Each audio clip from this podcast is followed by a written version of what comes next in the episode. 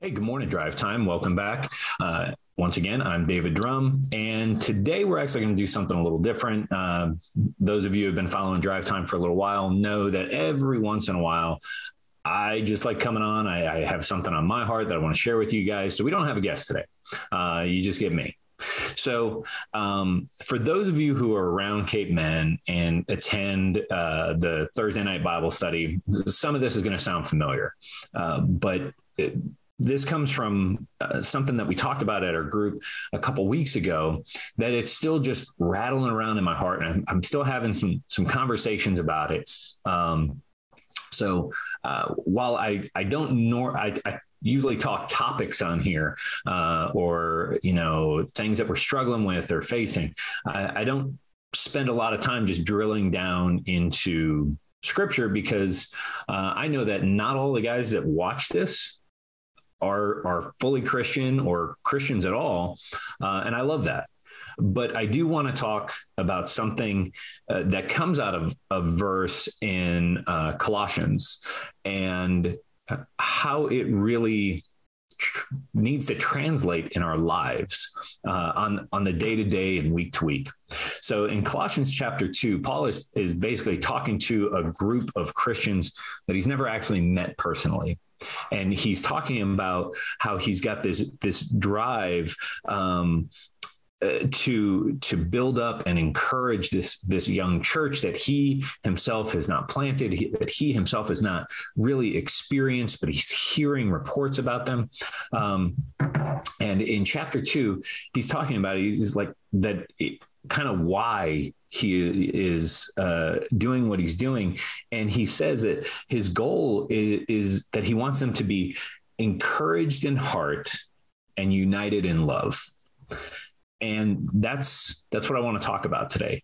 Um, encouraged in heart and united in love.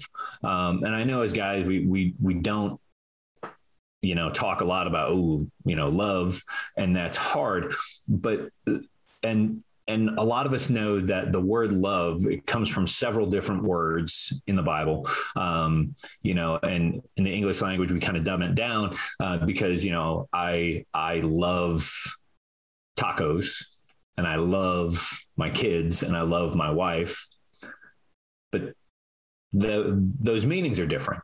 And and we may get that contextually uh, from our conversations but but when the bible was written there were actually different words so united in love, that that version of love talked about a fraternal love, like a brotherhood love. Um, so you can think like a body of Christians uh, that we would love each other and united in love. Um, now, when we when we talk about unity, um, I think it's important to really understand what the word means because unity doesn't mean we agree and think the same.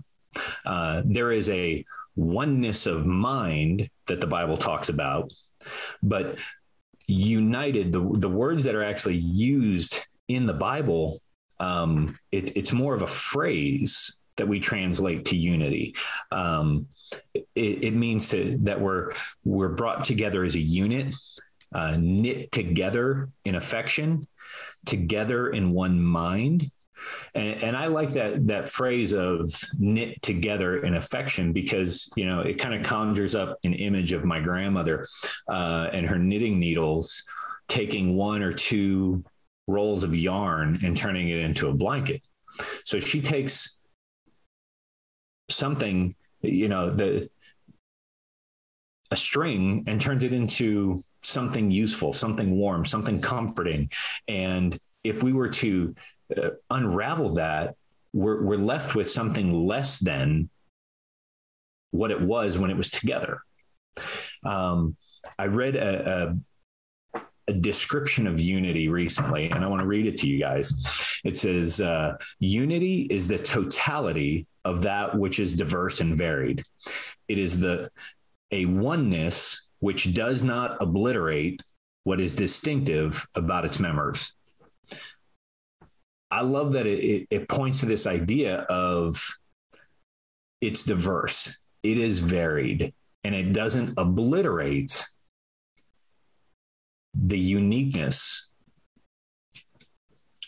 But here we are, um, after a year and a half, going on two years of of a lot of struggles in not just the United States, but but even worldwide. We've seen it with COVID uh, here in the U.S. There, has been a, a, lot of political division. There's been a lot of uh, racial tension, um, but here in the in the church, in this brotherhood, we should be united.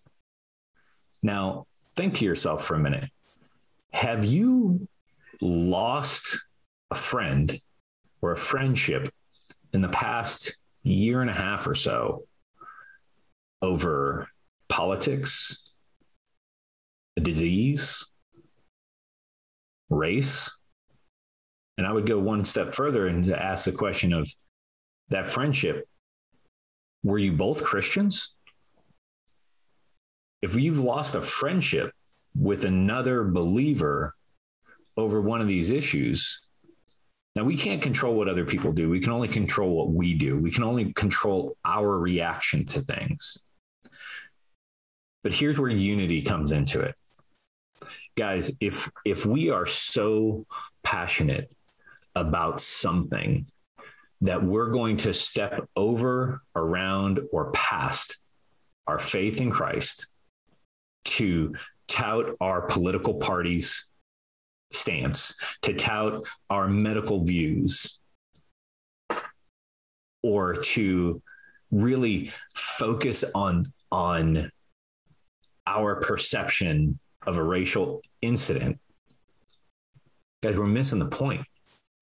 We can have differing views. We can have differing perspectives on any one of those things but all of those things should be secondary to our faith in Christ.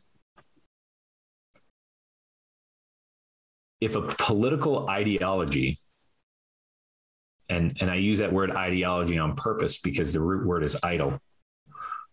If a political ideology is getting in the way of Christian brotherhood, then we've allowed something else to be elevated above what we claim as the authority over our life. Now, I'm not suggesting that your political views aren't important. You should be passionate. God put passion in your heart. You should be passionate. So while I would encourage all of us to go out and, and have a voice and to vote and to stand up for the things that you believe in, in the midst of that, you need to focus on your confidence in Christ that regardless of how an election turns out, regardless of who gets sick and who doesn't, regardless of what evil is going on in the world, that we would still hold firm to the faith, hope, and confidence in a Savior whose blood ran for all of us. Guys, that's unity in the body that in spite of our differences that we have the one similarity that binds us all together. There's no red churches blue churches white churches or black churches. There's just jesus's church. And we can all come together under that. Because as this definition said it's the totality of what is diverse and varied and it's a oneness that does not obliterate what's distinctive about its members. So, guys, here's the, the takeaway this week. Here's the, the challenge for you. First, that you would evaluate, that you would pray for, for a little bit of clarity from the Spirit that that you could see those areas of your life where you've allowed division to seep in and get back to being unified in love, united in love. But then that you would also try to have those discussions with people that maybe you have a fractured relationship with or a strained relationship that you would start to seek them out and say, look, I know we don't agree about this thing, but everything about what we believe in Jesus binds us together. We can walk away disagreeing on a topic, but agreeing about the need for unity, agreeing about who our Savior is. And when we get to heaven, we can high five each other because we're probably both wrong at the end of the day. Guys, it matters. It's that important. Gentlemen, thank you for watching. Thank you for listening. And I'll see you again next week here on Drive Time.